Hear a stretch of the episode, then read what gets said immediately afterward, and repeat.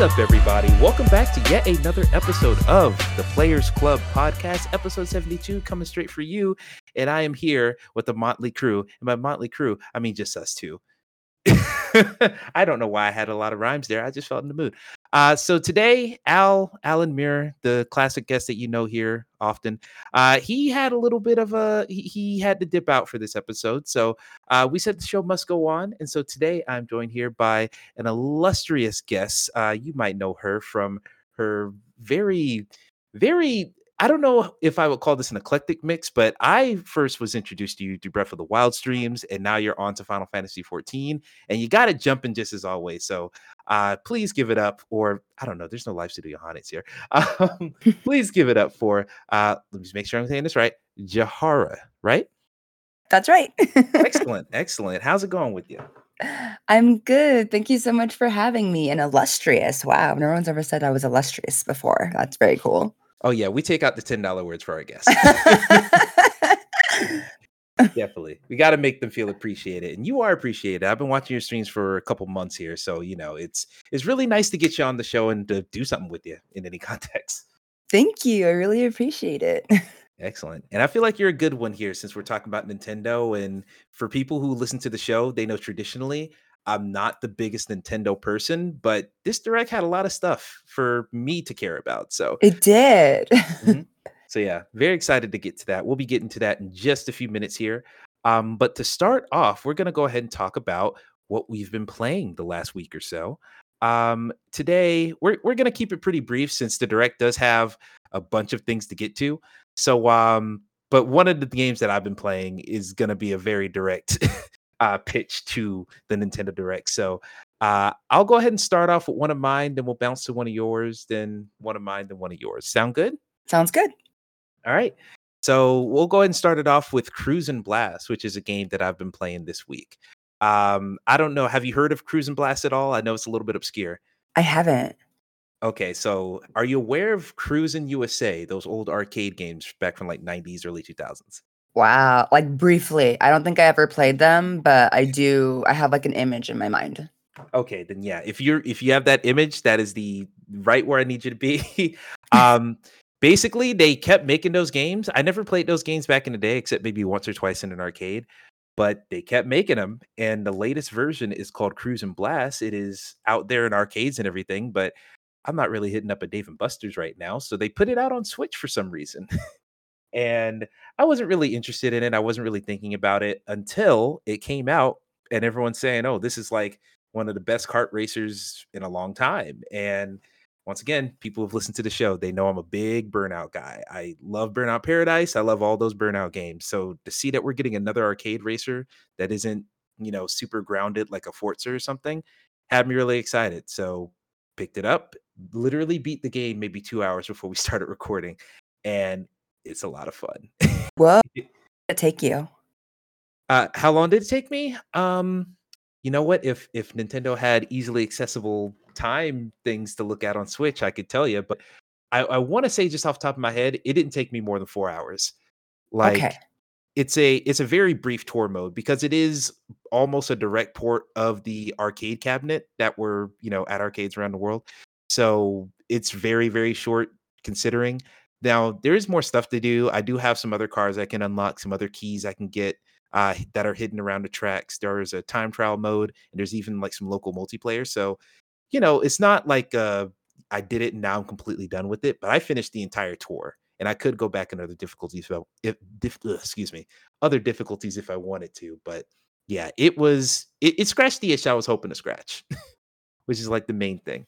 Ooh, so like, and uh, you know what? I know I very rarely play short games, so you just reminded me of a, a, short game that I played recently. But it's nice to be able to like start a game and finish it in like a nice sitting, and it's nice that you can go back and play the different levels or the different difficulties if you want to. So it's like not completely over. Yeah, yeah, I, I totally am right there with you because I I'm Mister. Hey, if I could beat it in a night, that is like the best game for me. Because especially nowadays where I'm doing all this stuff all the time, there's there's too much to do to be playing one game for two months straight. Um, well, then again, I say that the other game I've been playing, I've literally played this whole week until I beat it last night. So, Um, but we'll get around to that later.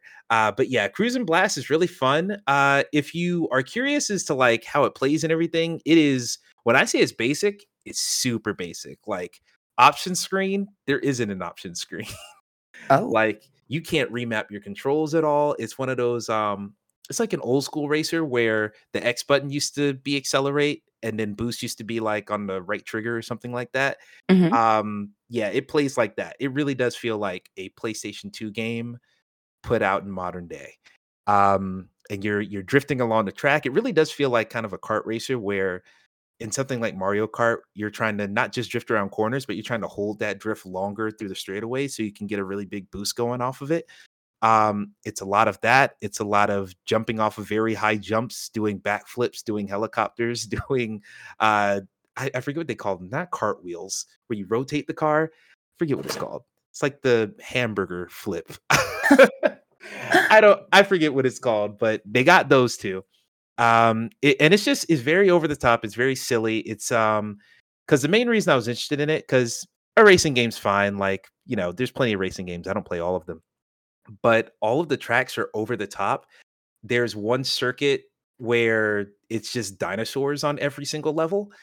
So it's already like a kind of over the top, like LA Hollywood base map where you're driving through the Hollywood sign that you know is iconic from there, and you're going through the Mhm. streets of LA and stuff. But then they just add dinosaurs, and now there's a Triceratops just running in front of you on the track. That's excellent. That's Yeah, genius, actually. It is genius. Like honestly, that I saw footage of that and said, okay, maybe I should pick up this game. And before I knew it, I was at Best Buy picking up my copy. So, so yeah, it I is love a lot of fun. So yeah, it is a lot of fun. Uh, I recommend it to people. It's like it's forty bucks. So I don't know. I don't know if I'd Mm, say it's worth forty bucks, but I paid thirty for it since I had some coupons, and I think it's closer to being worth thirty bucks. I'd say twenty is probably a good sweet spot for it, but I think it's going to be a good one. When it starts going on sale in a couple months, I think it'll be a really good one. And honestly, the fact that this is getting any type of buzz at all is probably a surprise to the publisher. so, you know, good for them because this game came out of nowhere and like got people interested. So, yeah, shout out you never you never know what happens. You never know who can pick it up and just gets everything going for them. So I'm glad that they're getting some attention. And I think that it's nice because especially in the day and age now where we're at, where like video games are getting more and more complex and longer and longer. Um, I think there is still definitely a market for people that are like, can we just have like a basic game that I can Mhm. play in like a day that has like some of the, the classic feel to it, where, where now we're kind of moving into like this extremely huge cinematic, like gigantic games. It's nice to have something to to juxtapose that at the same time. Oh, for sure, for sure. It's it's it's very refreshing, and I know I know everyone on Twitter was telling me this as soon as I told them I was playing Cruis'n Blast, but Cruis'n Blast is out, and then the Hot Wheels game that everyone's talking about for some reason. Um, I say some reason. I'm excited for the game too, but I just don't have time for it yet. So, uh, we're in a renaissance of a lot of those types of games where it's not just the arcade racers that are giving you more like the classic feel. It's a lot of like you know boomer shooters are a thing that are coming back. Games that play like Quake and Doom did back in the day, and a lot of those shorter, more quick, bite-sized things are coming back. Where now people, because even me, I I picked up Deathloop, and I was talking about it on the last episode. Haven't gone back to Deathloop since. Hmm. not for any reason having to do with Deathloop. It's just I got consumed with not just Cruis'n Blast, but the other game I'll talk about later. And so it's been really refreshing to have a game where I can play it in a couple sittings and I'm done, rather than man, I'm gonna really have to figure this out, and this is gonna take me a while. But hey, it's very refreshing, very refreshing. So yeah, that's enough out of me for Cruis'n Blast. What's one of the games that you've been playing this week? Well, I, I suppose I'm, I'm on the opposite. I'm kind of the the the story that you've been telling is a game that takes a long time to play. I've been playing Final Fantasy 14, the online MMO, which is redundant, but yes, the MMORPG. And I've been playing that game for like seven months, and I've logged. I think I'm coming up on 700 hours, Boy, and that's that's from the the original base game all the way up to the most the end of the most recent expansion um and it took me that long to to finish the entirety of just the main story and that was well foregoing all other side quests um, in the Wow. process. Uh, yeah, yeah. And the the funny thing is, I can say that I played 700 hours of a game, and I am still genuinely, without cheekiness to it, considered a new player. Um, it, it I, I like I laugh because I'm like, oh my god, like I make jokes about it, but then people are just like, the, the game has been out for t- eight years now, and there are people that have been playing it for all eight. So mm-hmm. like in in comparison, I'm like 700 hours, and people are coming to me and they're like, yeah, come to talk to me when you're at 6,000, and I'm like, oh my god, now that oh man, that that terrifies the hell out of me, not gonna lie. But for you, are you enjoying that time? Is the 700 hours feeling worth it at this point? Yeah, I love it. When I realized how long I'd been playing it, um, I was actually kind of surprised because it doesn't feel like that. um ra- I- it's almost like this is a, it's so weird to say but it's almost like final fantasy 14 isn't a game or maybe like an mm it's so story based it's Mm. and there's so many different things that you can do and the story is so long it's almost like if you took the harry potter series and made it playable like i just Oh. feel like i am the main character in a book series in a world and i'm just going through various chapters and like i'm just like having like a first person perspective of what's happening and like actually in the world to see it like it feels just like a really long book but like a visual it's not a visual novel because like there's a lot of actual fighting and action and things like that and moving it's an open world mmo right but it That's limit break and feels whatnot. Yeah i believe um like jesse cox at some point had said that rather than an mmo rpg it's more like an rpg mmo so like it really leans into the role play um and story side of it with like mmo aspects to that rather than being like mmo focused with a little bit of story. So i'm just like yeah i mean i really just kind of feel like i picked up a really popular book series but i'm the main character like for real. So Wow. It's fun and, you know i don't know if you've ever like if you ever have read like a really good book or and especially like a series or even like movies like the star wars saga right? And you end it and like the story's over you're at this point where you're so invested in their characters you're kind of bummed that the story's done because like it's a whole world in your mind and you're like well I, that's not just over like what are, what are they doing right now? Now that they've like done xyz like what's their daily life look like? What are some new challenges they're going to face? And like you want to see more of the story mm-hmm. for those characters that you love. And i feel like a lot of star wars fans feel that way because they keep making movies. About the same like four people. yeah they're just like we need to know more. What are they doing now? And 10 years later what are they doing now? Right? Like everyone just doesn't want to let these characters go. And it kind of feels like final fantasy 14 is that where it's like i like that it's not ending because i just get to see these characters again and again in like different timelines or situations and years and i'm very invested in like who they are and their character development in their lives and like Oh. things like that so it's nice. Plus, it has the aspect of being um, online. So there's a lot of social aspects with friends, which is different than games I've played before. Since my the main games that I would play are, are pretty much a solo experience. Hmm. So Okay. That that sounds very lovely. Let me ask this question real quick because I heard you say that. You say you're following characters throughout years. Is the story of Final Fantasy XIV like a decades long epic or something like that? Because I was not under that impression.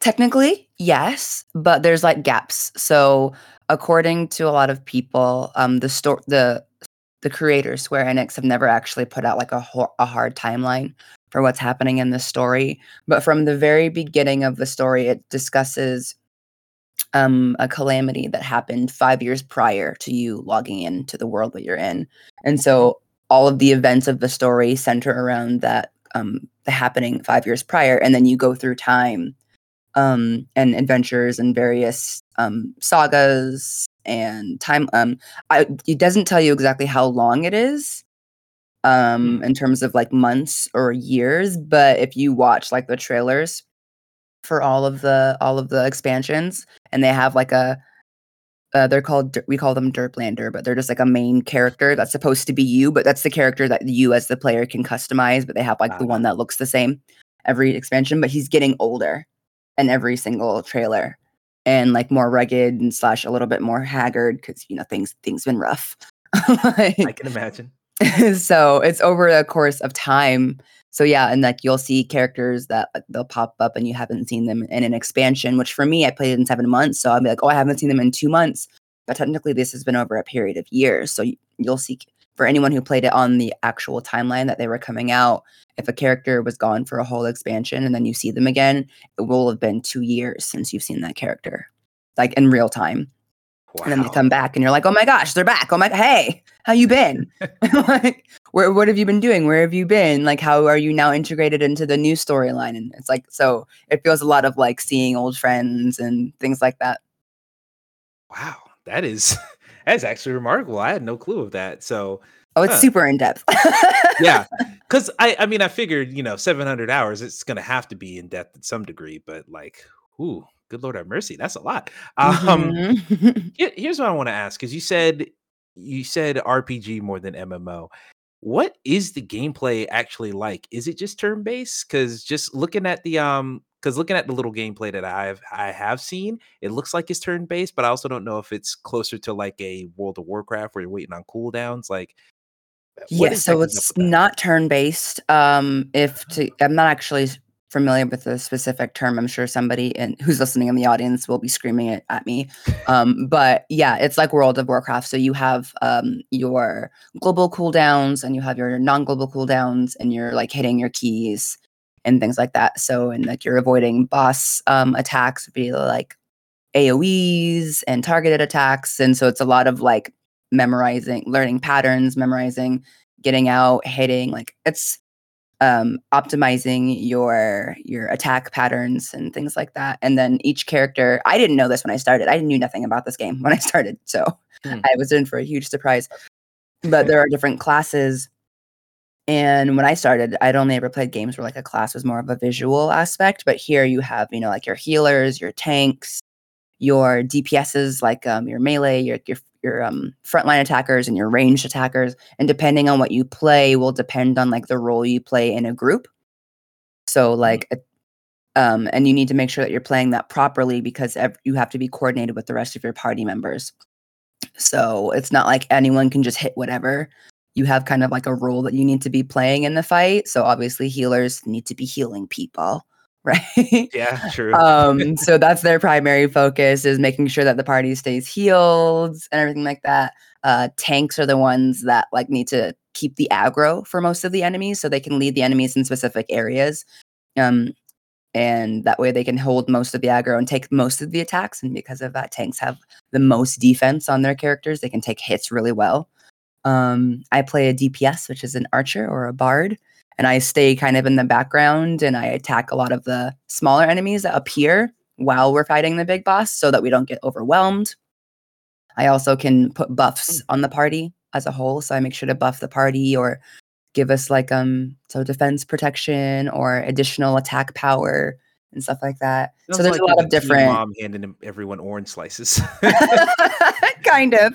There's lots of jokes about it. Where mostly bards are just out. We're we're just playing like the we're playing like the war music. You know, we're just hyping everybody up to make sure that like, are you attacking? Yes, you're doing good. Amazing. I'm gonna play this music right here. Yeah. Like, so like uh, every there's lots of different roles and it's fun. I I wasn't expecting it, so it's more difficult than I think you would expect than a turn based because you have to actually coordinate. And sometimes the more difficult the fights, you're actually required to, or need, not required, to get into like a Discord call with your party mm. so that you can talk to each other and like actually coordinate rather than just like quietly watching and trying to figure out what the other person's going to do. It's like, I'm taking in this way. Okay, I'm going to be over here. Like, it's really fun. Team effort. Wow. Okay. It's a lot more of a lean forward experience than I was expecting too.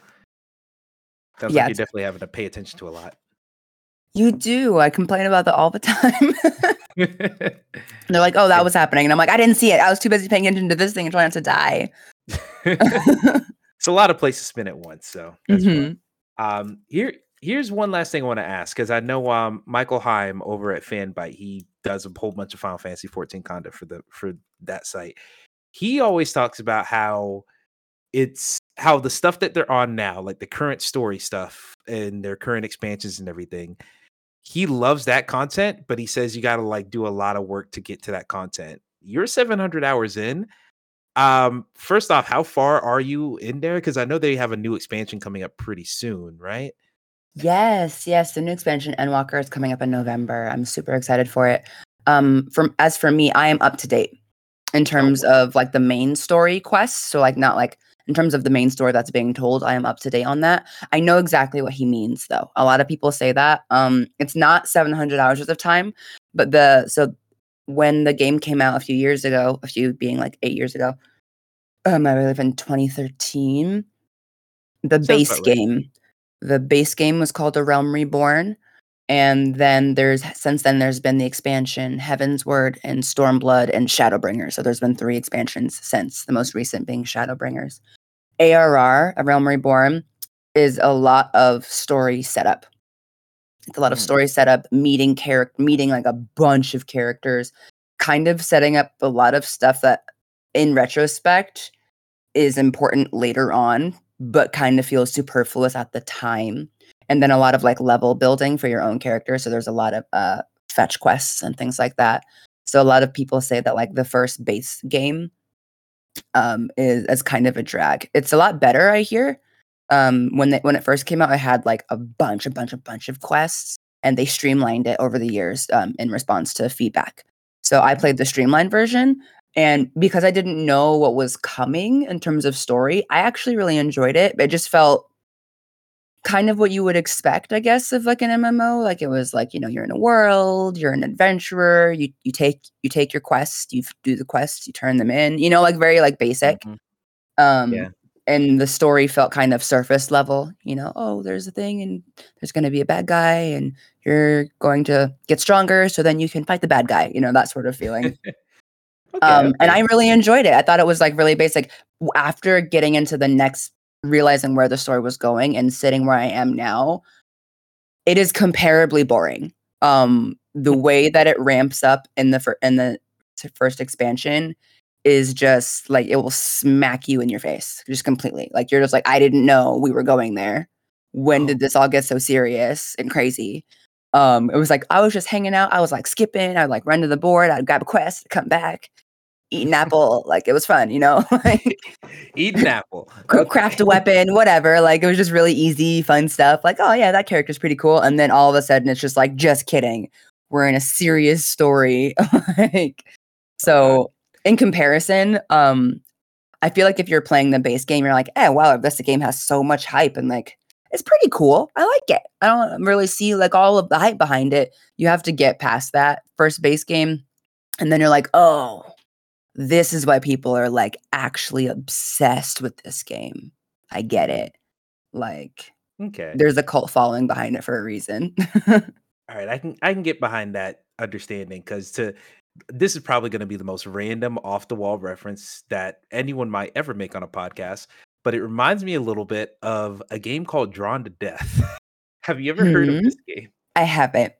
Okay, yeah, you shouldn't have because it it there's a reason no one knows about it. Um, long story short, the guy who made the original God of War and Twisted Metal, he left PlayStation, made his own development studio, came back with this multiplayer shooter called Drawn to Death, where the whole gimmick was, you know, it's like four players and everything's hand drawn, so everything looks like it's written on like notebook paper, so you see the lines and everything. Everything looks like it's like pen or pencil and the textures and stuff. Actually, had a pretty cool art style but no one really liked it because it was all edgy. It was all like 14 year old boy, like humor and like a bunch of like fart jokes and a bunch of like hardcore rock things. It was, it was just, it was just very off putting. And even me, I don't really interact with that stuff too much. So it was off putting to me. But I played it because it was free on PlayStation Plus and I didn't have anything else to do. What I realized they have a ranked mode in it where you like go once you win enough championships or matches, you go up the ranks and then you learn more story. The whole story is centered around this kid being all mean on the outside, but inside he he's actually like a very soft soul and he's like very kind and has a lot of issues he's trying to sort out. And so if you played through all that edgy garbage, you'd eventually get to like an emotional story. And I remember when when the game came out, no one was really talking about the emotional story because no one sat there long enough to play it to see what was past that. So it it kind of Final Fantasy 14 is kind of giving me vibes of that. I I am so ready for someone to hear me make this comparison and just call me out on it because it is very off the wall. I'll admit, but uh, I I I say that to say that I can kind of understand where you're coming from. Of like, okay, it might not seem that crazy until boom, you get into the expansion, and yeah, now we're now we're playing with portals. Yeah, yeah. Now it's now it's crazy. I mean, I totally I get what you mean. I know it's a hard sell for a lot of people. It kind of reminds me as as an anime fan myself, I kind of feel like Final Fantasy 14 fans are like One Piece fans. where we're basic where we're like, it's really good. Just get through 300 episodes first. Yeah. Like I'm like, oh, I promise it's good. You just have to get through like a hundred hours of just like totally like good gameplay, like fine like nothing like overly exciting, but like fine and kind of fun. And like if your friend, if you have friends playing with you, like it's just like a fun thing to do. But then after that, it just completely like will like grab your face and like smash it in into an emotional cake, and you're just done, and you will never leave after that. I promise. But like. Emotional it's a hard sell. yeah, I was trying to think of like something that was not violent to smash your face into. I was like, That's it's not gonna hurt you, but it kind of will. Um, so yeah, I, I for me, I never I didn't want to play it. It took people months to convince me to play it. Um, I was super against it. Mm-hmm. That's and, the trend I see for a lot of people. So yeah, and I was I was salty for like the first maybe like 20 hours of playing it because I was just like, there's it's I'd never played an MMO before, so it was a lot to learn. I was like, there's so much here. Like I, you know, like there's just so much to like, there's so many different wow. systems for crafting and everything, all the different races and um jobs and classes. Yeah, and I was just like, I don't know how to. I never even played with a keyboard and a mouse before that, so I was like, I don't even know how to game with this with these wow. controls. So I was really salty and like irritable for like a, a good chunk of it. And then I was as I started to get used to it, and I was like, oh, okay. So people always ask like, what kind of advice do you have for a new player? I'm just like, just take your time. If you get frustrated, you can stop and come back later. Like it's okay. and ah, like wow. a lot of people really love the game, so they'll get in your face, like trying to help you. But sometimes people are a little bit overly passionate and they'll yeah. push a little too hard. Yeah, they um, push until you push away. Yeah, so I'm like, if you're getting that from your friends, like, just like you can put your boundaries down and be like, okay, man, like I'll get, I'll get to it when I get to it. It's fine. like, it does not have to be perfect right now. You've been playing this game for years. Okay. yeah, give me, let me have eight years on it, and then you can get mad. Uh, right. I feel you on that. I feel you on that. Well, hey, it sounds it's a very whether or not it's for me, it's a very compelling experience that I like hearing people talk about Final Fantasy 14 because it's like it feels like a whole other world that I'm just like, man, that sounds cool. But I just know I do not want to uproot all the things I care about to try it out. totally fair. Yeah. Yeah. That would just uproot like literally every single game I'm playing. Like, and I've we've already talked about me and my love of short games. Like, shoot, I was I was happy that Horizon Zero Dawn was 40 hours back when I played that all those years ago. And even that now seems like a pretty long time. So mm-hmm. But hey, it sounds like you're having a good time, and other people would have a good time too. So go ahead and check that one out. Um, so yeah, from there, I'll go ahead and talk about the last game that I've been playing. Um, I will mention real quick before that, I have played a very, very, very small amount of Sable. Um, have you heard of Sable? It just dropped a couple days ago. I think I have, but my my brain is kind of failing me right now. Tell me about it. That's fine. Uh, it's the it's an independent game. It's you're playing as like this little robed young lady who's in this desert and you're exploring it. Yes. It has, yes, you it's probably rings some bells now. Mm-hmm. Um, it, the the climbing system of it looks very Breath of the Wild, which is honestly, despite me, I've talked about it on the podcast where I'm not the biggest Breath of the Wild fan, where I like it, but it's not like my favorite game of all time, like a lot of other people say. Um, but I like like I like seeing the things that you can do into it. Um, Sable's climbing system is very similar to Breath of the Wild. And so I was like, okay, that looks interesting. And it seems like it's just focusing on exploration. There's no combat. Um, and really the only conflict in the game is just how do I get up there? Like, what path do I need to climb? What place do I need to glide to to get up there? Um, I've played only about two hours of it, just enough to get out of the opening tutorial area. And it's a lot of fun but I think I'm going to save the bulk of my talking about it for a future episode just because I've played so little of it and I literally beat two other games this week. So Well, I'd love to Um, hear more about it at the time because I I think my fiance is the same. I, he was playing it and he's only played a couple hours, so I watched it. It's really visually interesting. The drawing, yes, um, yes. it's quite a different, a, a, a newfangled animation style for a game that was very very cool. So can't wait till you play it some more so I can hear about it. Oh yeah, it's it's absolutely gorgeous. That's like the main reason I was interested in it. And now that it's out on Xbox Game Pass, no less, so I don't have to pay anything extra. Um, Hey. yeah, I'm definitely gonna hop on that. Uh, now that I've beaten this next game that I'm gonna talk about, which is Bayonetta.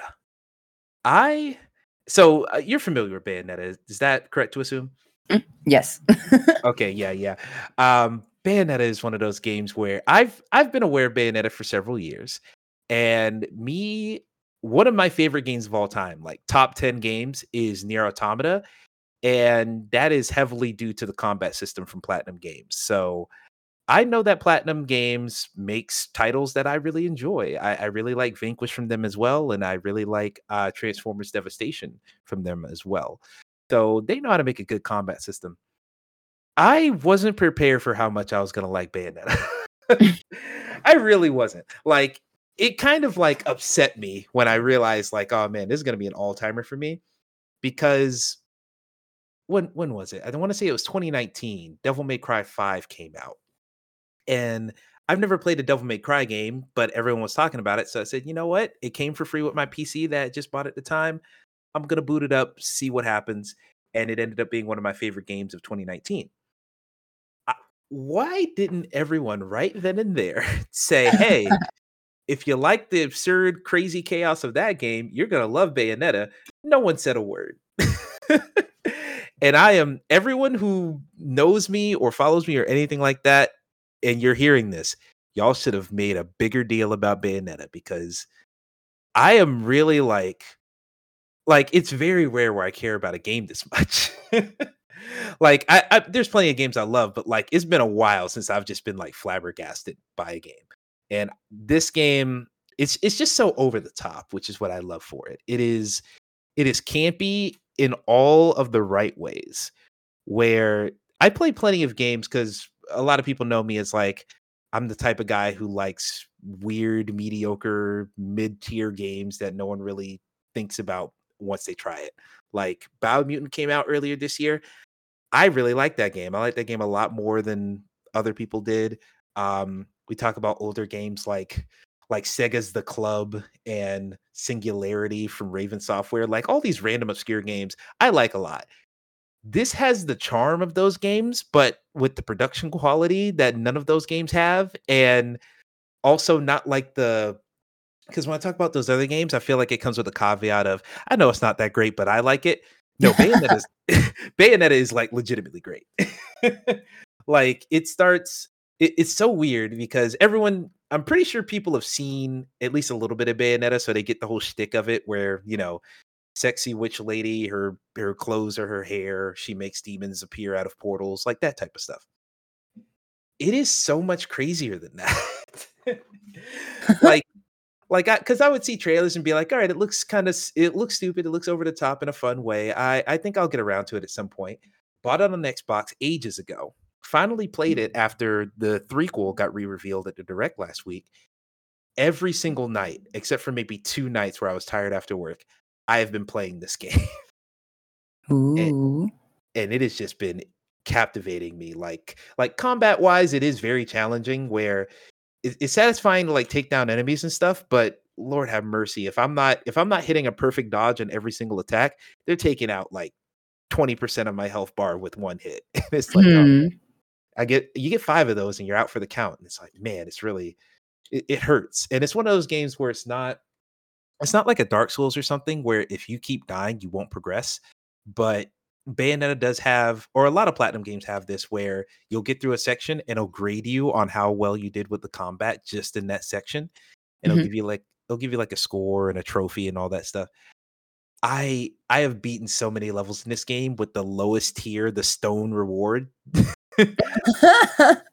They're like, you barely made it. Good job. exactly like they're giving me basically a constellation prize just because i i died like 20 times and then i finally make it out on the other side so it's little it is it is very demoralizing on that point. But just like I have fallen in love with like Bayonetta herself. She is hypersexualized, but like she owns it, and she is like she knows that she's like she knows she's the baddest bitch in the room and is like owning it at every single time. And it is like incredible. And sometimes it's like it gets ridiculous to a certain point where even I'm like, like the game ends, like after the credits and everything roll, there's just a dance number with just Bayonetta dancing in all these different environments with a bunch of background dancers behind her. And this dance number is like four minutes long. it's it's not like an Easter egg or anything. And because they I, I was actually looking up some documentaries last night about it. They I want to say they got like a dancer from Japan to like mocap a lot of her moves. So a lot of her fighting moves and just idle animations are based off of this woman's dance moves. And this woman recorded a whole choreography set pretty much in mocap. And so they just made Bayonetta do all the moves. they were like, yes, let's just do that. Exactly. And the whole the whole game just has that kind of like screw it let's let's do it like that type of attitude to everything like uh, i i feel like the best way to say just how ridiculous this game is is to say what happens in the final boss fight but i don't want to spoil what happens in the final boss fight but there are several moments where like one of the boss fights towards the end it's because you're a witch and you're fighting like a bunch of like eight like monsters from heaven so they all have this like this how how do I say this? Uh, like angelic presence, but they look like corrupted in some way. Mm-hmm. Um, so you're fighting all these guys. One one of these uh, angelic, I want to say angelic demons, but that's kind of cancels out. Um, but um, one of them come through, and you're like in the middle of the ocean after a plane crash, and you're stuck in the middle of the ocean fighting this thing. And so instead of just walking around on the floor like every other normal level, Bayonetta finds a random piece of scrap metal from the plane crash and is surfing on that for the entire boss battle. and so the entire thing, you have the same move set where you're like hitting heavy attacks and kicks and your guns and everything, but you're just on a piece of metal surfing the entire time. And in order to beat him, you have to summon like this. All the demons that she summons are made of her hair. So she summons like a demon spider that's made of her hair. And like you have to grab the boss with other demon hands that you also summon and like steer him towards the spider so you can get a critical hit a critical hit on him and it is the most wild thing i've ever seen like every scene i kept like I, I wrote about it on twitter there's one scene where she the game opens with her popping out of a of a grave and shooting a bunch of angels and she like impales one of the angels with one of the tridents and then swings on the trident like the pole of it like she's pole dancing and is shooting angels while she's spinning around. And yeah like right there i was like why didn't anyone tell me about this game like i almost cried there because i was like this is perfect and the game just started like and and it and it only goes up from there like people uh, people talk or not people talk people know that i am this is another thing where I talk about I like some bad games. I am a big Bad Boys 2 fan. I like Bad Boys 2 a lot, the movie. Mm-hmm. That, that movie is not great. Movie has a lot of problems, but I like it because it's over the top to the point where it's like, did a 15 year old boy write this movie? Because that's how over the top and stupid it is. Bayonetta feels like that, but it feels like that so much more so to where it feels like it just comes back around from being like it's so bad it's good to now oh no this is just good mm-hmm. So yeah i i have been absolutely adoring bayonetta um i like i said i beat the entire game I, I sat down for like what six of those seven nights? I played it and i sat down for like four hours last night to beat it and oh my god it was just the final boss battle like i'm not to say how you defeat the final boss but one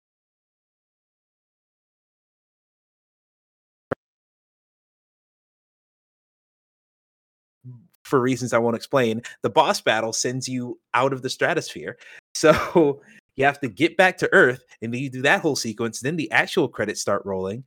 And then in the background of the credits, they have like little film reels of like old moments from the game just to show you old scenes. And then it just zooms into a scene, and you're in the middle of a combat sequence from earlier in the game.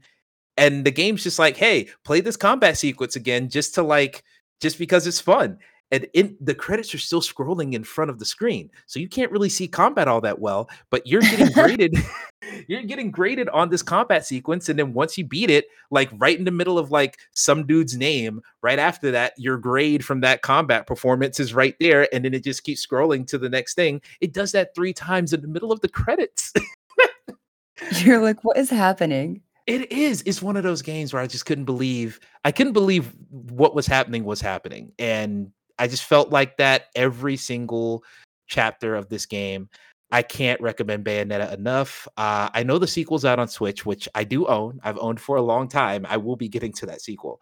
Um, but the original game comes with the sequel if you buy it on Switch. So, you know, if you want to be comfortable on your Switch, you can play it there. But if you play it on Xbox or PS4, it is at 4K and 60 frames per second. So, you know, Mm, and you know, sometimes you do want to see a pole dance on a Triton in 60 frames per second.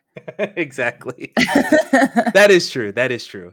But yeah, it is it is a spectacular game. It is wonderful. It just makes me feel this is why I play games, man, for things like this. Things that surprise me at every single turn. Despite me knowing a lot about the game beforehand, like this game just blew me away. So whew, thank God for Bayonetta. Is all I can say. Love it. yeah. It's, it's gotten to the point where I'm like, I don't think I'm gonna actually do it because I was looking at her costume and I was like, man, this would be too much. I was really talking to my friend, um, my friend Aubie. Uh, sh- I was like, yo, what if I uh do you think I could cosplay Bayonetta? And she was like, no, don't do that. like maybe if I had more than a month to prepare, but like, nah, not right now. but yeah. But I actually I know you're like a big cosplayer too, so like that would probably be way too much for a month of heads up.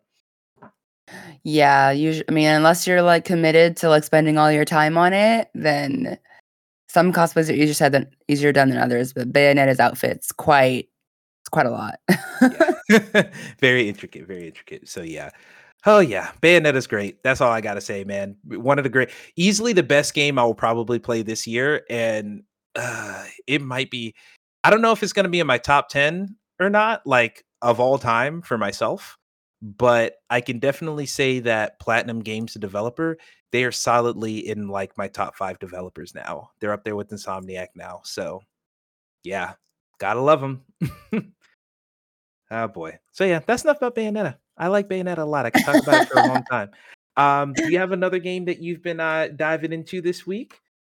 I wouldn't say that it was this week, unless you want to talk to me about how my daughter's been dragging me through Human Fall Flat. But I mean, you, you recently.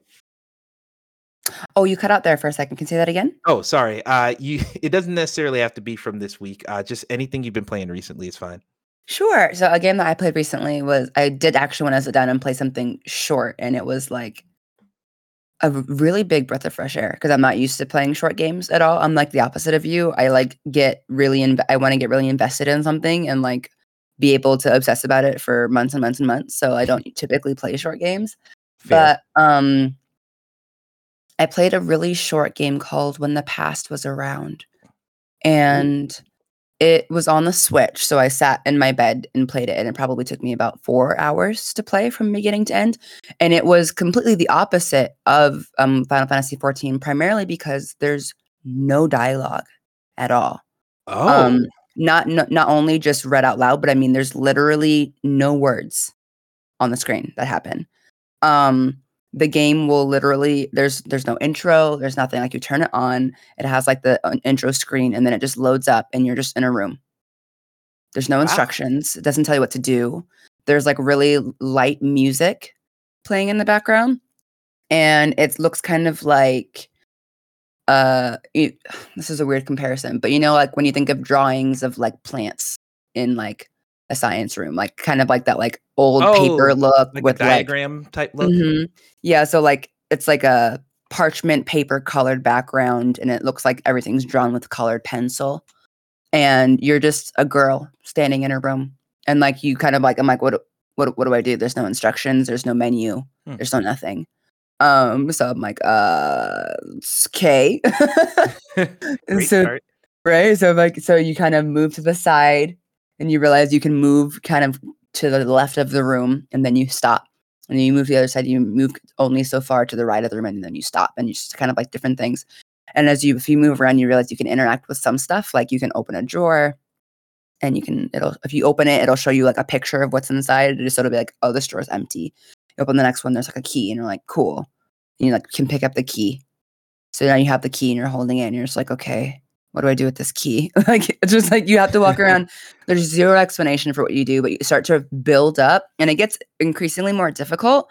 I realized I didn't notice that it was getting more difficult because it was building upon what it had taught you to do in each level. And the levels are like rooms, and it's like slowly piecing together a story without any explanation. So it's only my understanding of what I experienced, really, that doesn't tell you exactly what happened. But I think it's the story. And the only um, I tried looking up because with the games that I play, I'm like I'm used to very in depth like breakdowns of like plot lines and stuff. So I was like, well, what, what what is this game about? And it's just like this is a game about loss. And I'm like, that's that's all you're gonna give me, okay? like, um, but you slowly build up and you realize that you're um you're a girl and you're kind of working your way through these rooms or po- possibly memories um after the pass passing of um her spouse, I think. Um Oh. and here's the I say I think because that's the feeling that you get. However, you are just a regular girl. You're like a white girl with like long curly brown hair, and the person that is your spouse is like this man, but his head is an owl. So like, there's that. Um, Oh, it's one of those. Okay. yeah. So like, his he's an owl man. Um, but that doesn't seem to affect anybody else in the game. Like nobody seems to care. But that also, I'm like, are there other owl people? But he's like everybody else that you happen to see in like the various like memories and rooms that you go through are also just regular people. So like, you know, I'm not sure if it's like some thing where like she can't recall his actual face or if that's really how he looked or if it's like a defense mechanism. It's all super like avant-garde, but like it's a puzzle game and you have to like find things and memories in the room to un to like connect the pieces. So it's like find the key to open the drawer to get like the coffee um grinder's handle to ground some coffee and put it in a cup and then put the cup on like here and then that next step lets you make cookies that you put on the windowsill and then a bird will fly in and give you Huh. a leaf which it's like it's like this thing and then once you do all of that you can get to the next room and each like it's like a room and then once you hit a certain number of rooms like it'll show you like a memory so like there's different memories of like when they first met he like plays violin so there's a lot of music uh, when they were camping a point when they were like camping and then like he was playing music but then he started coughing and then you realized he was coughing up blood and you're like what the heck oh my god Oh my. And then it's like him like in a wheelchair and them at like the beach trying to have fun but like he's clearly like not as healthy as he was. So like you you go through these puzzles to get to these memories and then eventually it's like things go like each memory is like super hazy and dark but then they start to clear up as she seems to like accept the fact that he's not coming back in the situation and the memories are no longer like weighing on her but they're more like fond memories. It's it's Wow. it only took four hours, but there's Very zero zero dialogue and just music. No no words ap- ever appear on the screen at all. Wow. Um, it's crazy. Yeah, this this really does. Uh, this sounds interesting because I I pulled it up on uh, Steam while you were talking about it and looking at the art style. It looks very. It looks cool. Like for a four hour game, like this could be up my alley. There's a demo on Steam which I will download when I'm not recording because I'm afraid of bandwidth. But um, but yeah, I'm gonna keep that page open because that definitely looks interesting. It gives me um, it kind of reminds me of a mix between uh 12 minutes, which came out earlier this year, which a lot of people do not like. But I I've heard of that one. hmm Oh yeah. Oh, people hate that game, but I thought it was okay. Um, and what's the other one? Not Sable. That's the one we just talked about. Uh Lord have mercy. The the broken relationship game that was Hmm. on mobile phones. I'm forgetting the name of it. People know what it is. Uh actually it's an Annapurna game, so I'm gonna look it up while I'm thinking about it. I want to it's like a girl's name. Annapurna. Um, Lord have Annapurna. Florence. It reminds me of Florence. Have you ever heard of Florence? I haven't. Florence is a very, very good one. I uh that was one of my favorite games the year that it came out. Uh basically it's a story of a breakup and you're playing the girl uh, who starts on before the relationship gets together. You play up until after, and it's it was originally for mobile phone, so it's just a lot of like tap here, swipe here, uh, small short puzzle things like one puzzle that I really liked from it was your whenever you're moving in, you move all the stuff from the box and put it on his shelves, and then when you're moving out, you're taking his stuff off the shelves, and it's a whole like it changes the context of the same gameplay, and hmm there's a lot of very clever ways how they gamify a, a broken relationship. Uh, and it's never is when I say broken relationship, I think we have, especially with 12 minutes being the messed up places where that goes. Florence does not go into any like traumatic places. It's just, you know, the natural falling out that happens with some relationships. It's it's one hmm of those, but this definitely sounds similar to that. If if maybe a little bit darker since you're dealing with, you know, the death of a loved one, it sounds like. But um hmm and the the no dialogue thing is also in Florence as well. So yeah, I I definitely think I should try this one out because it's only. I mean, how much did you pay for it? It says it's eight bucks on Steam. Oh yeah, less than 10 bucks when I paid for it. It was totally worth the experience. It was just I literally just sat in my bed like in the dark and played it. And when I finished it, I was just kind of like, huh, hmm. But like it's really memorable for me. It was like a really nice and it was super relaxing. Um it's and it's also there's something to be said about figuring out what to do without any direction or instruction and kind of like unfolding the story in your own mind without anything to interrupt like what how you're interpreting things. It's really cool. I really liked it. Awesome, very nice. I I did not expect to get to know a new little small game like this because I, I love a good play it for a few hours and then I get to think on it for longer than four hours. That's my ideal experience. Mhm. like let me let me miss you some, you know. But Mhm. that that's that's really nice. So yeah, When the Past Was Around, go ahead and check that out.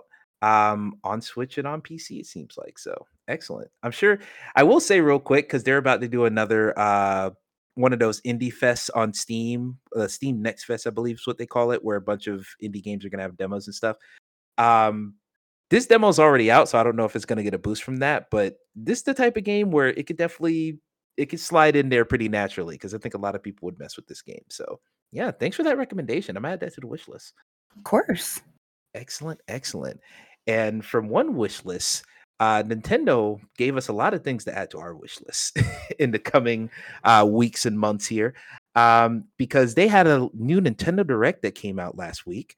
Uh, they announced a lot of things during this direct, and this is the main topic, by the way. So, you know, there's the delineation there.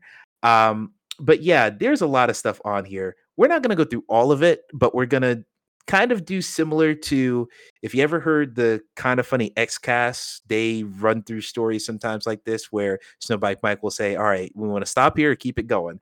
We'll do something similar here. So uh, I'll read out the headline. If you have something to say on it, please stop me.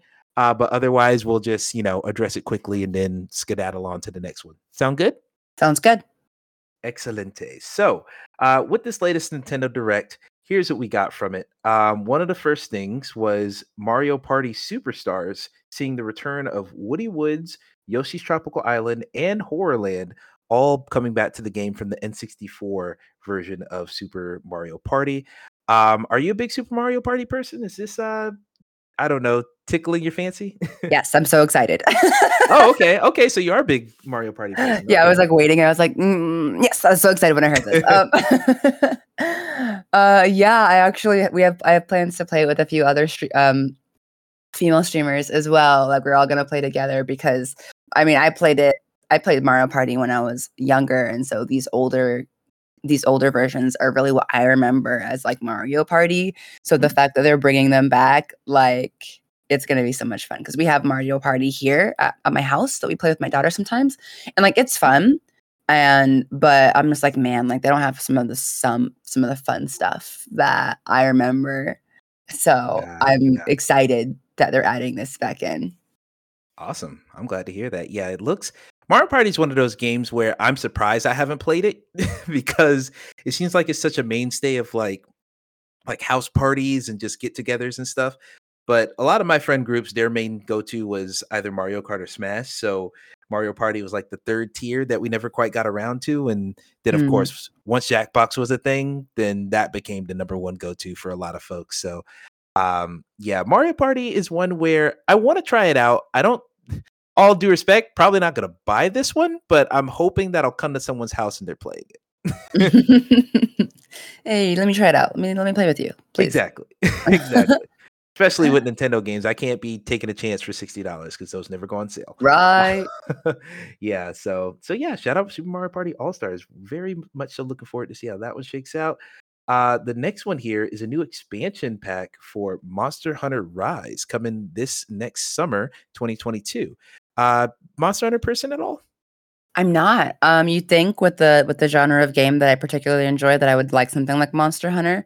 Um, but I've just never I've never gotten into it. I'm sure that if I ever took the time thinking about the the style of gameplay and everything that it is, I would probably become obsessed. But um, I don't have time to be obsessed with two games that are equally as long winded in terms of like the hours you need to put into it. So yeah, I haven't touched it.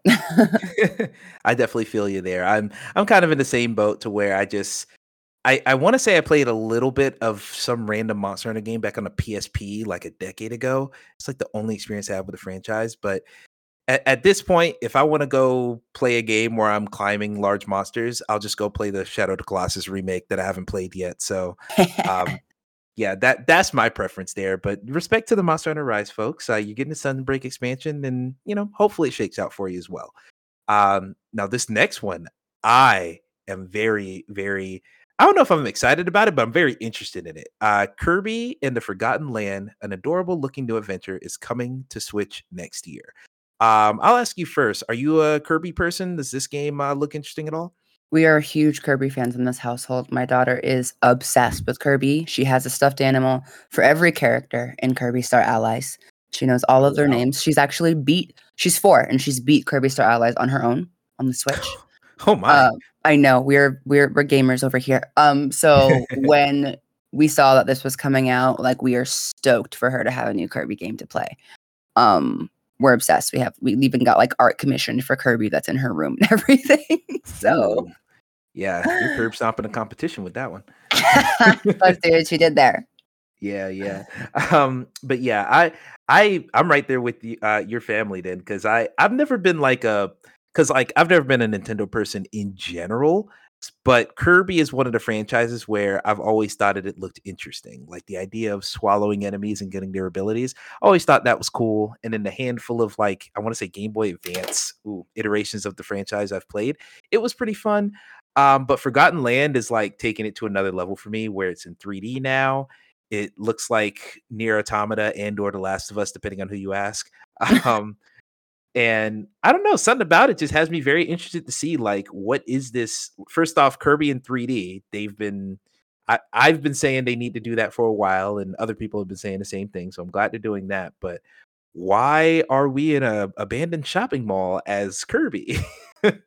it's it's it's a very weird aesthetic choice that I'm sure they're gonna justify in some way, but it's it's just weird enough to get me interested in. And like I talked about earlier, I'm a big fan of like weird concepts and weird games. So I'm hoping this one will deliver, and it seems like it will, and pretty soon too, coming out next year. So I know we're so excited! Yay! yeah, Kirby the Forgotten Lands. You can't forget that one once it drops in 2022. They should make me read their ad copy. that was really good. That was good. hey, Nintendo, hit me up. Shigeru, what's up? Uh, so the next game here, uh, Splatoon 3 got some more gameplay, and Return of the Mammalians single player campaign has been revealed. Uh, this one was a little bit weird. Uh, I I'm not the biggest Splatoon person, but I'll, I'll actually ask what you thought about this one because I don't know how I feel about it yet. I I don't have positive constructive thoughts. I've never played Splatoon, so my only reaction to that was like, wow, more Splatoon stuff. They're really gonna keep going. But like, you know, like if you're a Splatoon fan, that's obviously great news. Um, for me, I was just like, okay, next. yeah. So.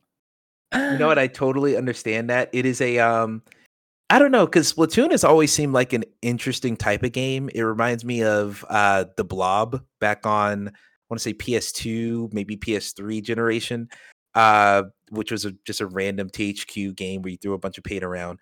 Um, Splatoon gives me similar vibes to that, and honestly, Nintendo having anything that's close to a shooter is very interesting to me. Uh, but I don't know this Splatoon three footage that they showed. I mean, the game still looks fun. It still looks interesting, vibrant, and just aesthetically pleasing. I don't like how the mammalians look. they look very weird. The texture of their fur is making me itch. I don't like it. like it's like I get they want to be all quirky and weird with it, but like maybe just have a less weird looking fur texture and I'll be behind it. okay, Nintendo, we're gonna need you to revamp that character entirely. Yeah. Uh, otherwise, we're not going to play. Exactly. Yeah.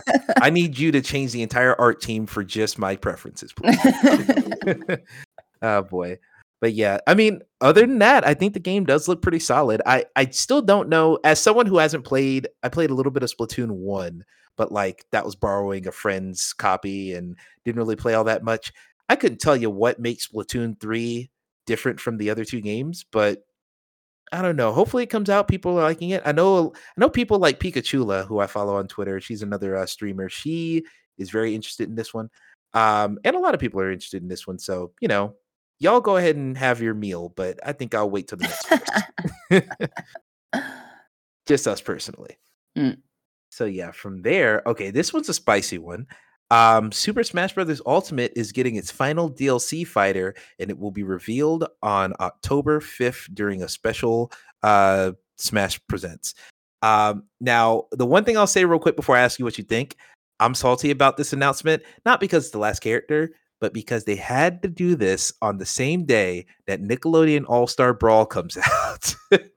mm. uh, I've been so excited for that. It's basically Smash Brothers, but with Nickelodeon characters, and I'm a big Nickelodeon fan, so I'm waiting for that game. Now that's going to take away so much of its thunder once that drops. So a little salty about that. But what do you think about the reveal? Do you think what do you? I'll ask this: What do you think it's going to be, and what do you hope it is? To be honest, uh, you know, I, I, I can't say that I'm particularly bothered by it either way mm-hmm. because mm. I will always, I will always play Kirby. they already got the perfect character. I was like, I will always play Kirby because I need to be able to fly and I need to be able to take your powers. That's just I don't know how to play that game any other way.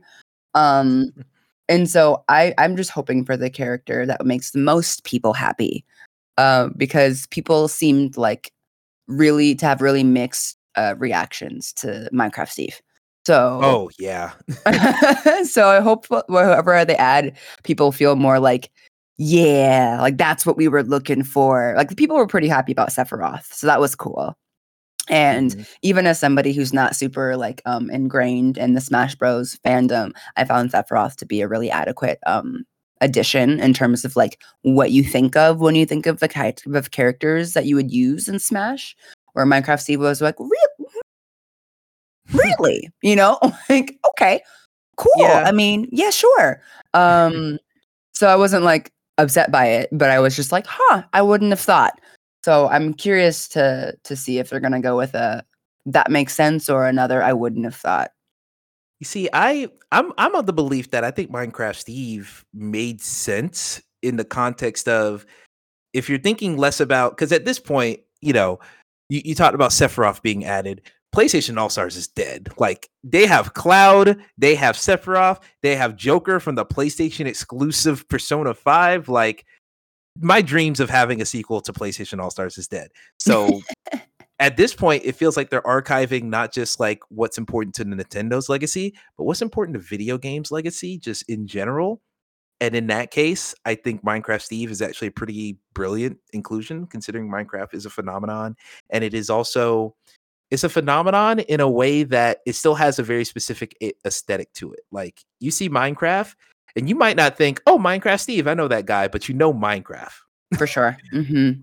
So, like you know, the visuals are there. The i the it's iconic to a certain generation. Might not be my generation necessarily, but people love Minecraft. Just kids are still playing it to this day. So, uh, yeah, I don't think that one was too bad. I think that here's the thing I'm a little bit afraid of because uh, I'm I'm not super bothered by what this character is going to be either because I don't play Smash all that often. Um, plus, I'll be playing a different Smash game that day anyway, so uh, I won't be too bothered by it. But what I am kind of fearing will happen is that they'll pick one more character to make the Minecraft type of audience happy. where you know Sephiroth was a very crowd pleasing character. We just got Final Fantasy VII remake. Everyone's gonna be you know all for that character, even if it is a little bit of overlap with Cloud. I think that with this new character, they're gonna do something like I don't know what the main character of Fortnite is, but they're gonna have some character from Fortnite. I was thinking that, and I was like, "You're thinking they're gonna go for like a really popular kids game right now, like a Mhm. Fortnite." hmm A- And like, I wouldn't be too mad about it because I talked about this like an episode or two ago of the podcast. I've been getting into Fortnite for the first time, really. And usually I just hop in, buy whatever. They had a Bad Boys 2 skin one day. So I said, all right, here's my 10 bucks, not playing the game. Uh, did that for Ariana Grande, did that for Kratos. And now I'm actually playing the game and I'm having fun. So I wouldn't be super mad about it. But I know there's people out there like Cameron Hawkins really hoping that they have separate or not Sephiroth, uh, Sora from uh, Kingdom Hearts. Oh, I would love that. Yeah, I think that one would be good. I think that one would be a good one just because, because no matter what, you're gonna disappoint some people, no matter what the character is. You can't please every fandom at once. But I think Sora is a fandom, or Kingdom Hearts is a fandom that has been so underserved for a very long time, up until the third game, I guess. But there's even differing opinions on the third game. I think that would be a really nice nod to them, and then could also open up a little bit of a door to some Disney stuff. In a in- like I, I don't know how much they would open that door because Di- Disney's a big Goliath and everything. So I know like all their IPs are kind of hard to work with anyway, but I know that they've got some new management over there on their game development side. And I know people like um God, what's his name? Andrea Rene's husband works over there and handles all the IP distribution. But I'm forgetting his John Drake. That's his name. John Drake is his name. He is very liberal about letting people like, oh, you want to make a Star Wars game? All right, here's the IP. You want to make a Wolverine game? Here's the IP. Like he is very open with that stuff. So maybe they could put that into the Smash Pass, but I am just super hesitant with anything Disney related touching a crossover event to this degree. That you know, that's that's an interesting point. I can kind of see that because once you start, it's a slippery slope, one could say, Mhm. um, to to start doing crossovers with Disney and um, hmm, hmm. Yeah. I mean, I think Kingdom Hearts did it really well, but it is very contained.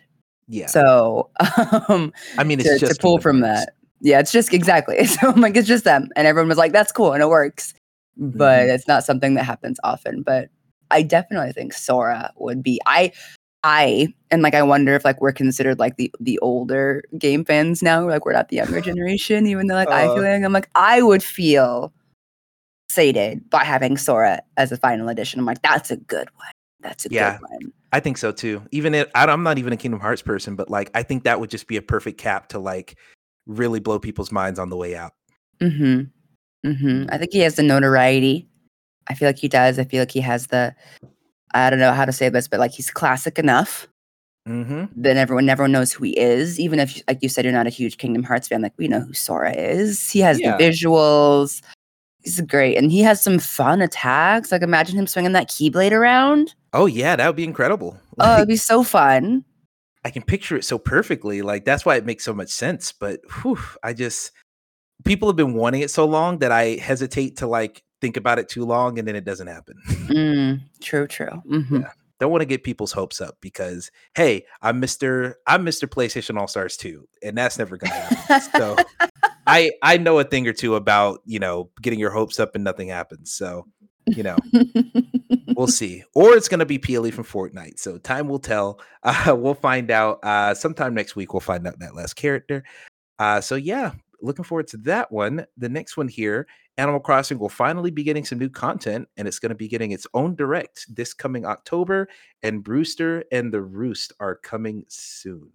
Um, are you an Animal Crossing person at all? Did you play that when it came out? I did. Um, I wouldn't say that I'm an Animal Crossing fan um, because I'm a degenerate and I can't play game long running games that don't let me fight things. Um, I feel you.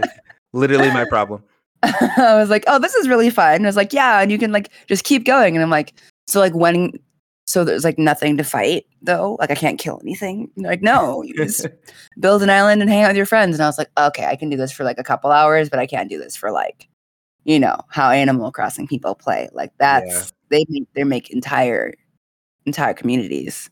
It's Yeah, the amazing. only thing you can kill is your debt. oh god. oh man, that does hit a little close to home as a homeowner. I'm like, oh man. oh man, yeah, I'm on the way there one day. So, oh man, I'm I'm worried about it too. But yeah, I'm kind of a similar boat to where I really just hopped on Animal Crossing New Horizons because it came out the same day as Doom Eternal, and Doom Eternal is like the game I was excited about. But the crossover memes people were making with Doom Guy and Isabelle, I was like, this is so precious. I wanna I wanna see what's up with this Animal Crossing. Played it for like maybe 20 hours, maybe 15, and then realized, oh, it's just chores the game, and then just dipped. So, oh, and I'm getting a phone call. Let me cancel that. Um, anyway, but yeah, uh, I I didn't play too much of it, so hearing that it's getting more content isn't super exciting for me. But I know a lot of people have been really hoping that this game would get new content. So, you know, good for them. Uh, hopefully, it's something substantial because I know they've been waiting for several months. they really have been. hmm It's been a while.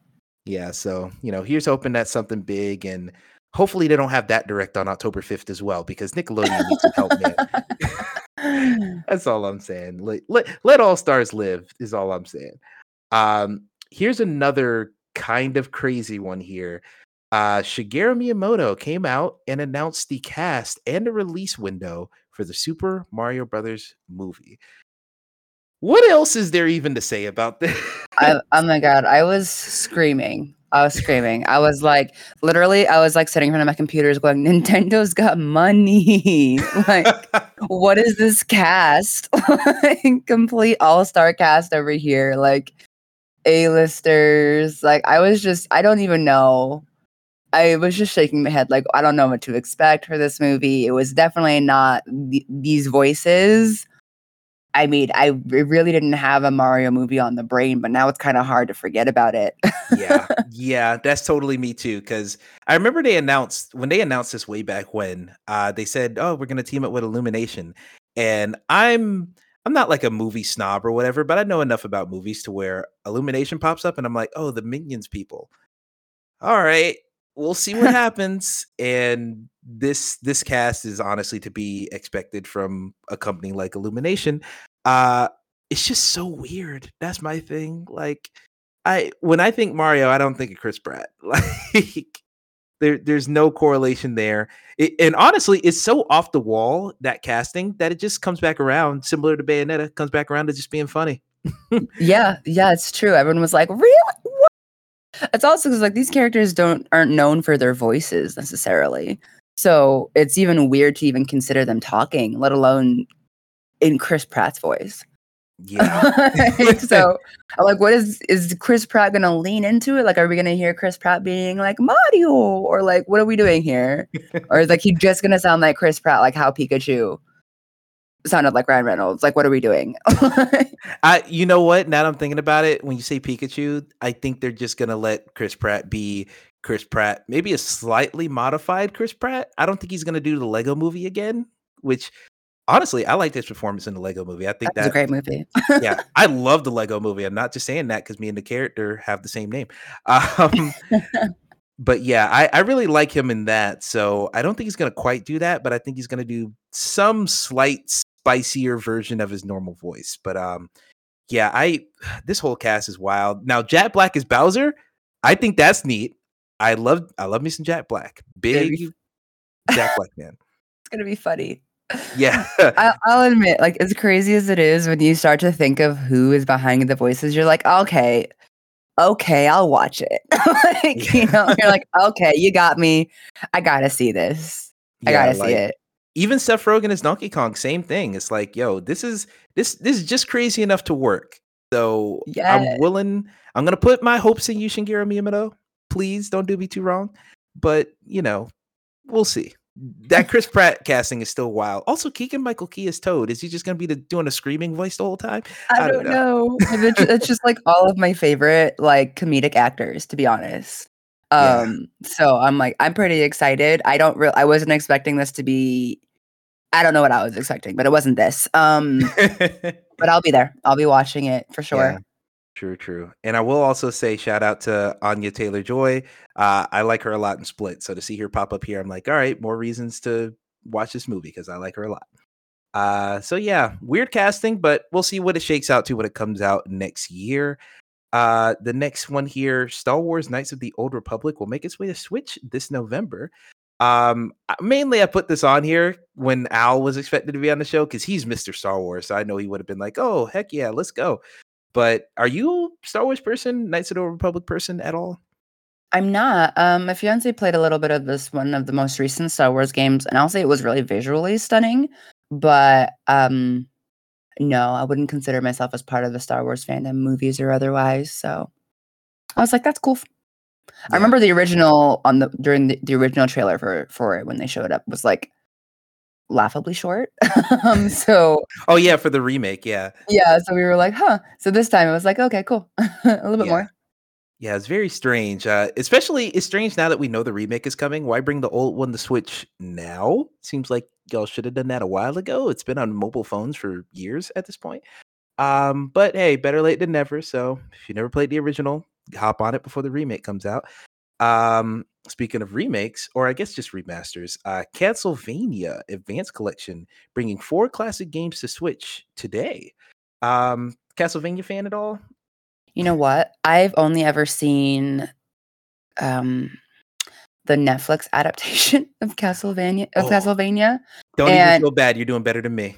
I was like, it was it was really good. I haven't even seen like the most recent one, but like the first time that the first season that they did. And I am actually quite a fan of when Nintendo adds classic games onto the Switch because then I don't have to go find um an old system because like I I just if you ha- require me any sort of effort like finding an older game system to play something, I'm just not going to do it. So I was like, cool. Mm-hmm. Now I have an opportunity to try these whenever I get some time.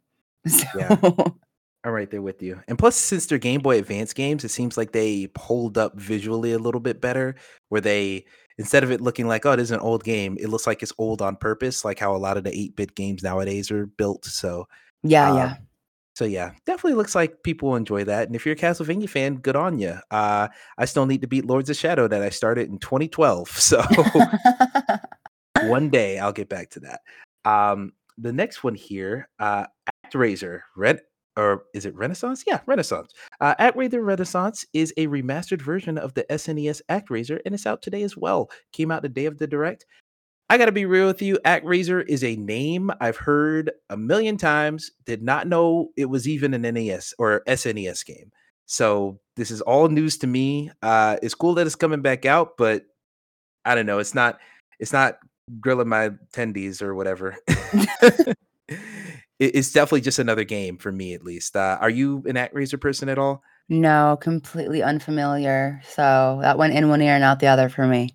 Yeah, yeah, we're both on the same page then, but I know there are fans out there. So congrats on that remaster. Hopefully it's good and it's to your liking. Uh, but from there, we'll go on to Project Triangle Strategy, which is now just called Triangle Strategy. It'll come out in March of next year. Now, I don't know about this name. this name feels very generic. Uh, I, I, don't know. Are are you interested? Because I know this is from the same team that did uh, well, Octopath Traveler, which I think is a way better name than Triangle Strategy. Uh, so did you play Octopath? Are you excited for this spiritual successor here? I didn't. Um, I do know. I remember when the trailer originally came out, and everyone was like thinking that it was like an Octopath thing because they look so similar. Mm-hmm. Um, and then it was like Project Triangle Strategy, but like at the time, like the name wasn't confirmed, and now they're like it's confirmed or whatever. Um, I know some friends that are pretty excited about it, but it's not it's not my genre. So yeah. and I've never played any anything like it. So I was like, I'm glad for you. yeah, I, am definitely right there in the same mode where the only take I have on this game is just that that name. Like I feel I feel like the name does a disservice to how unique the game looks. Like not just art style, but just like Triangle Strategy makes it seem like the most bare bones, like wireframe basic shapes game but then you look at gameplay and it's like, oh, this is like a fantasy world with a story and combat and all this stuff. I mean, I don't know, man. Someone in their marketing department, I Nintendo, let me read your ad copy and write it at this point. So, so yeah, that's like my only take on that. But hey, hopefully those people will enjoy it once it comes out in March of next year. Uh, the next one here, Metroid Dread gets an extended story trailer. Uh, now this one just drops in like a couple days, so there's only so much hype they can build for the game at this point. But um, are you a Metroid Dread person? Are you hopping on when it comes out in a couple days here? So I'm not, but we are going to buy it for my fiance because he's a huge Metroid fan. So um, to have anything Metroid related um, that's new coming out, this is very exciting for him and um, for a couple of my friends that are huge Metroid fans. So I was like by proxy excited. Like when it came out, I was like, "Woo, Metroid Dread!" Yeah. I've also cosplayed as Samus, so I've seen that, that. That's as far as my fandom goes. I cosplayed as Samus, and I was like, um, so I'm excited. We're going to get it, but Hmm. hopefully, hopefully, it's like I, I have no familiarity myself with the actual Metroid games. Yeah, I feel you there. I'm I'm not the biggest Metroid person either. The the one thing I'll say is that for the Prime games, the first person games from GameCube and Wii, I've always wanted to play those and I'm really hoping that they come out with a remaster of those for Switch because I never had a GameCube and the Wii wasn't a popular console that I touched. So we had one in the house, but it was the Michael Jackson experience just dance machine. Mm, like I, I really did not mess with our Wii at all. So you know, I'm waiting for the Metroid Prime, either four or more ideally the remasters of the first three. But Dread looks interesting. It actually looks really, really good, but it just doesn't look like the type of game I want to play right now. Just not in the Mhm. mood for a side-scrolling Metroidvania type thing. So yeah, shout out to Metroid Dread though. I'm sure that will be very good once the reviews start dropping here. And probably, if not tomorrow, probably you know Monday or something. Um, but in any case, the next thing here, Yoko Taro's card RPG Voice of Cards heads to Switch this October. I don't know what this is. I don't. I have no clue except that I hear Yoko Taro, and I recently played a raid in Final Fantasy XIV that was um, a collaboration with the NieR games. oh yes, yes. And in that experience, it was probably like a 12 hour experience for how long those raids take. I have learned to revere, both revere and fear Yoko Taro um, in the story that they like to tell, the stories. so I'm just like, whatever this is, you do. Okay. Yes. Yoko Taro is a good name. Maybe it'll be good. yeah.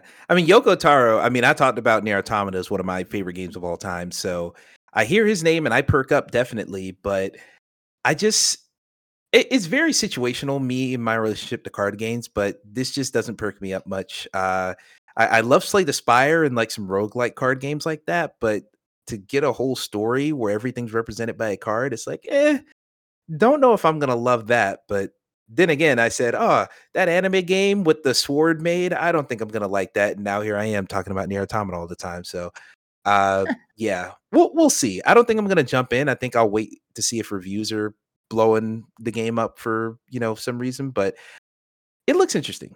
Yoko Taro's name is attached, but cards, uh, I'll wait and see. Fair enough. Right. Yeah, definitely. Um, this one's a pretty quick one. Uh, let's see here. Oh, yeah, this is a pretty quick one. Uh, Dying Light 2 Stay Human is getting a cloud version on Switch, and a native version of the original game, Dying Light Platinum Edition, is also coming to Switch. Uh, weird announcement, but it makes sense, I guess. Dying Light 2 is coming out like early next year, so why not get it on as many platforms as you can?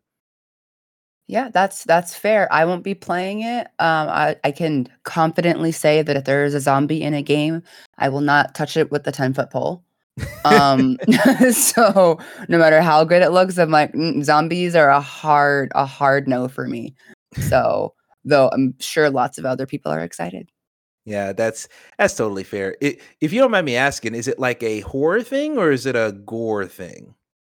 I would say it's both, but zombies are like this perfect amalgamation of everything that I hate about horror and monsters because I'm a very emotional person and I'm very Mm, attached to my, my loved ones and I also get very attached to people and characters. So the very concept of of the zombie that people that I love and care about not only die but then become the monsters that I have to fight is like the precipice of absolute terror. like Ooh boy. like emotionally and physically i just i don't like gore i That's a- don't like the idea of losing loved ones and i certainly don't like the idea that like especially like the slow thing where like where people are like trying to hide their bites and stuff because you don't want to just you you want to hold out to like not have to kill your family members and hope that they don't turn on you, but then they do, and then ugh, mm, mm, mm, zombies Yeah. are just everything that I hate about. And gets the most. I can do ghosts. I can do just monsters that have always been monsters. Um, I can even do like turning into monsters from like a sick, but like zombies where like they can turn, where like they can basically turn the tide of the world because like people become the monsters and and and then in the continuous cycle is just too much for me to handle.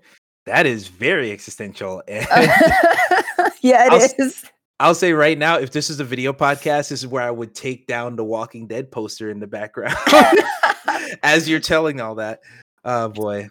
Well, yeah. See, that's the thing. I re- I totally I respect it. It's a very it can be a very existential, deep, fun story, but like I know it would just emotionally wreck me, and I'm terrified. Yeah, I- that's totally fair. Yeah, so I mean, I I'm not even gonna say I'm like a zombies fan, but I have, like I said, the Walking Dead games. Like it, it's to the point where if I have a kid and we work it out with the future wife, like Clementine, I'm gonna put on the table for a name as our kid because I love the Walking Dead games that much. Hmm. Um, so yeah, it's it depends. Zombie games can do it for me or not. Dying Light 2 does look kind of fun just as a video game, but I don't know. We'll see. Also, side note, they just announced that Rosario Dawson's in the game. I just saw that pop up on Twitter. oh, So good for them. Did not expect that, but uh I still don't know if I'm gonna play that game. So we'll wait and see. We'll wait and see and see what people's previews and whatnot and reviews say once we get to release. Um, from there, we have Mario Golf Super Rush gets new characters and courses coming later that day. Um, Mario Golf person at all? particularly, not particularly. Okay, yeah, not not at all for me. Um, I can't even say I'm a video game golf person, but um, I did pick up what everybody's golf on PlayStation 4 one of these days. I want to get around to that, but how many games have I said that for? So you know, not holding my breath on that. But Mario Golf looks solid, and those who enjoy that will enjoy that. So good on them. Uh, Deltarune Chapter Two makes its way to Switch coming later today, along with Chapter One. Both are free right now. Um, now I I've never touched either Deltarune, uh, Deltarune. Oh my god, Delta Rune, or uh, what's the other one? Undertale. Haven't played either of those. Um, have you touched any of them? Do you have any type of affinity for the games of Toby Fox at all? no, but uh, my chat recently has been asking me to play Undertale, and they said that I would really like it. So I am kind of intrigued by the name Undertale, but I'm not familiar with Deltarune. Hmm, yeah, apparently Deltarune is like, from what I've been hearing of conversations about it, it's this. It's a lot of the elements from Undertale, so a lot of the characters and plot beats and stuff, but brought into a completely different universe where the characters' personalities are different, names are switched around, and aspects are swapped, and it's a lot more epic, and the combat system is a little bit more polished and a little bit more involved. So, um, from everything I hear, it sounds interesting, especially if you played Undertale. But once again, for me, oh, I'll get around to it, but we'll see how long that is actually the case. So, but yeah, it's definitely an interesting game. And shout out to Toby Fox. I know a lot of people love his games, and he's probably going to make a mark on this industry with his games because they definitely make waves. Um, this next one here, very surprising. I don't know what I think about this at this point. Chocobo GP brings a Final Fantasy racing game uh, to Switch in 2022. Um, what is that? I get it. I'm gonna get it. okay, okay. So you do like? Uh, well, I know you're Miss Miss Final Fantasy, so that makes sense. But um, is it just the Final Fantasy nostalgia, or are you actually interested in this kart racer? it's just the Final Fantasy nostalgia. It's just the loyal. It's just the loyal fan in me that says, "Oh, Final Fantasy game, I will get." Fair, um. fair. Uh. On that note, though, when I saw it, I was like, "What?" um. There is actually Chocobo racing in Final Fantasy 14.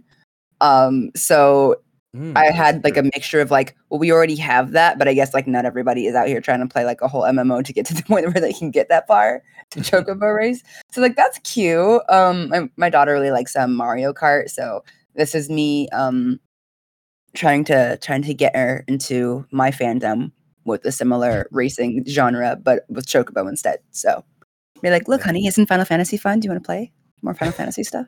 in. There you go. hey, just just put the seeds in, and then the tree of fandom will grow. Mm-hmm. Um, let's see here. Uh, Disco Elysium, the final cut, coming on Switch on October 12th. Uh, Disco Elysium person at all? no. Yeah, I, I'm not either. I am very interested in the game because people talk about people love Disco Elysium. They talk about this game like it's the best thing since sliced bread. Um, the writing in it sounds very interesting. It's one of those games where I watch a lot of video essays, and a lot of the people I watch for video essays write loads about this game. So I kind of want to play it just so I can watch those video essays and feel smart. Um, but yeah, one day I'll get around to it. But eh, we know how that goes. Um, the next thing here, you might have something to say about this. Uh, Hyrule Warriors Age of Calamity getting some new expansion pass content. Um, I know you played a lot of Breath of the Wild, but Hyrule Warriors, did you ever get into that one much? I did. Um, I played a pretty heavy amount of it. Um, even though the, the the story it's like a prequel story wise, I never finished it. Um, it's a completely different style of gameplay. It's definitely more of like a Dynasty Warriors in in its design. And when I say definitely more like like it's literally like the same. Um, it's just you know you you have your moves and you're just like bodying through hundreds and hundreds of enemies at a time. Um, so it's just it's one of those classic just like on the war front kick your kick and like 50 enemies go flying kind of game um with like the cutscenes kind of giving you a bit more lore but i couldn't really get behind the gameplay so it was like new expansion pass content and i was like i've not even finished the before the expansion pass content so fair enough, fair enough. But hey, so I guess you're probably not coming back for this expansion pass content. i'm not Mm-mm. Yeah, fair enough, fair enough. And as for me, I need to go back and beat the original Breath of the Wild. So let me just do have- that first. i have done that three times Oh, see, there you go, right on the money for it. oh boy, I got to get on your level. Um, I'm probably gonna skip this next one just outright. Disney Magical World 2 Enchanted Edition. Uh, cool, I guess. I respect Disney, but not not our demographic there. Um, Mhm. probably gonna skip this next one too. Shadowrun trilogy, bringing some classic RPGs to Switch next year. I I'm aware of Shadowrun. Never played it. Have you ever played it? No. Okay, so yeah, I'm gonna slide on past that. I might skip this next one, Rune Factory 5, uh, farming action RPG coming to Switch next year. Have you ever interacted with Rune Factory? Interested in it at all? no not at all Okay, yeah, sliding past that then. Uh, Arcade Archive, uh, bringing Pac Man and Xevious and some more arcade games to Switch as well. Um, I, I like Pac Man, but I ain't about to talk about it right now. I, I got a Pac Man shirt, but I'm not about to sit here and stand Miss Pac Man or something. Um, but in any case, we'll slide past that. And then here we got this one's actually pretty big. Nintendo Switch Online expansion pack announced includes N64 and Sega Genesis games. Now, there's a list of these games. We did take this article that we're reading from from IGN. Adam Bankhurst over there wrote this up, and he has a list of the games here. I'm not going to read all of them, but um, are you excited to play some N64 games at an extra cost through your Switch Online expansion pack? i am going to get majora's mask and ocarina of time Yes. Okay, That's- that's, the one everyone's excited for. It's literally all I care about. Very fair. they said classic Zelda game on the Switch, and I was like, fine, fine, take my money, do it, whatever. um, I don't know if a lot of people have, have know this, but even though I've played Breath of the Wild so many times, and I'm an ardent Zelda fan, I cosplay most of her incarnations. I've never actually played Ocarina of Time or Majora's Mask. Ooh. Um, so the fact that they brought it to a system that I own three of, I was like, I have no, I no longer have an excuse. I will be playing these games. Um, heavens opened up for you. Yeah, and I'm like, then you made it easy. You said just pay me a little bit extra, and I'm like, for all, I'll, I'll do it. We'll do it. Yeah. I'm I'm right there with you. I will say, just as a side note, we talked about Kirby earlier. Kirby 64, the Crystal Shards. Never even heard of that game, so I might just try it just to see what it is. More Kirby. Yeah, more Kirby can almost never a bad thing. I say almost because I don't know. Um, and so then we have uh, you'll also be able to get controllers based off of Nintendo 64 and the Sega Genesis coming soon here. But the last thing here, of course, you heard me talk about Bayonetta earlier. They re-revealed Bayonetta 3 here. It's getting a release window for 2022. Saw some gameplay. I am so freaking excited for this game. Um, I I don't think I asked earlier, but do you have any history with Bayonetta? Like, did you play either of the games? I Anything like that? don't. I don't. Um, when I was watching it, I was like, I was like, I've never, I have no idea what this game is about, but I was like, this is the most like Japanese thing I've ever seen. Like, it's amazing. Like, because yeah. like it's I'm like it's like the monsters, like like the big Tokyo monsters with like the military and like the, the sexy woman, and then like the dancing and the craziness. It's also like ste- I was like, this is fantastic. This is Oh, just yeah. complete chaos. I love it. Oh yeah, it's it's definitely gonna be chaos. To, still a little bit salty that I can't play it at 4K because it's on a Switch, but it is a price I'm willing to pay because I am now fully into Bayonetta fandom. I will be playing two and now three getting re-revealed. It- it's so nice to see people be so excited about it because it literally hasn't had news since 2017. So it was very nice to see everybody lose their minds because I was losing my mind too. Not gonna lie. so yeah, good, good shit, good shit. Uh, so yeah, that's pretty much all of the things that were talked about during the Nintendo Direct. Uh, I think it was a pretty solid Direct overall. I think you know some some of the announcements were a little bit weird, not just with the casting, but just like oh, Animal Crossing's here for a new Direct, and oh, Smash is here for a different Direct. So you know some some teases there but overall there was a lot more here to be interested in for you know a little old guy like me who never turns on the switch i've turned on my switch more times this week than i have in probably the last five months so mission accomplished i'd say what about you what did you think about this direct It was good. I was I was uh, happy to hear anything that was relevant to me at all. So to see the the Kirby announcement, um, the Mario Party announcement, and the the addition of the N64 uh, Zelda games were enough to appease me. Obviously, um, you know I'm a huge Breath of the Wild fan, so I bit my lip and cried a little bit over the no additional news over Breath of the Wild 2. But you know, I've kind of come into the realization and acceptance that just like the Metroid fans who will have to wait for years in between any sort of news for their fandom, that is also I. yeah but it's coming though i know it's coming for you soon Mm-hmm. We'll see. Maybe official release date eventually. shoot game awards this year december 9th maybe Maybe I try not to get my hopes up too much. well, I'll just keep my fingers crossed in silence then. Thank you. not send your hopes too high. But uh yeah, uh pretty solid direct and a pretty solid show. Uh you know what? Thank you very much. This was this is a very good episode and you've been a wonderful guest today.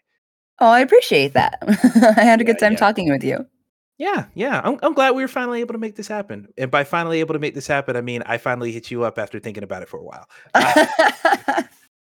so yeah glad this worked out so uh here we'll go ahead and do the housekeeping real quick and then we'll uh skedaddle up on out of here uh so not a long housekeeping this week thankfully uh so we have a new feature up on vgu.tv written by raul who you've heard him on a couple of podcasts here and there. You heard him on the miles morales spoiler cast and a bunch of episodes of vgu uh win but here he is writing some stuff for the first time which is very exciting uh and it's a very personal piece too. It's about uh time loop games specifically outer wilds and it's called time doesn't matter when your world ends. So uh yeah very interesting read there. Go ahead and check that one out. It's a it's a long one but i think it'll be worth it. So uh yeah go ahead and check that one out uh on our youtube channel. We got two just passing throughs here both from graydon. Uh, one where he's trying out Forza Motorsport 7, probably because it just got delisted recently. So he's checking out, oh, this abandoned software, quote unquote. Um, and he's sticking with the racing game tip with another just passing through where he's looking at Hot Shots Racing or just Hot Shot Racing, uh, the arcade racer, actually kind of similar to Daytona USA, which is another game of the Cruis'n USA era. So yeah, go ahead and check that one out.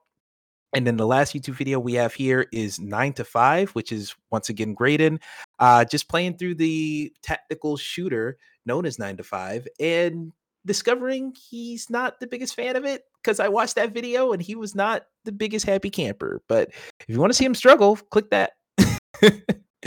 so yeah, and then of course we have uh, Jahara's tw- uh, Twitch here. Uh, you can go ahead and follow her. Jahara Jayde is the Twitch handle. Is that correct? Correct.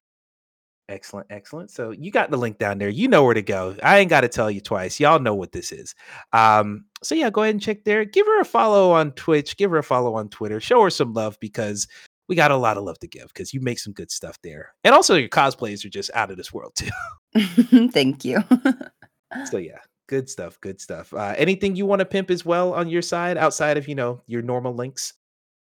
No, I just have my Instagram and I did recently start a YouTube channel where I'm doing some 14 content and cosplay content. So if you're interested, you can follow me over there. It's a little baby channel. I got like 800 followers.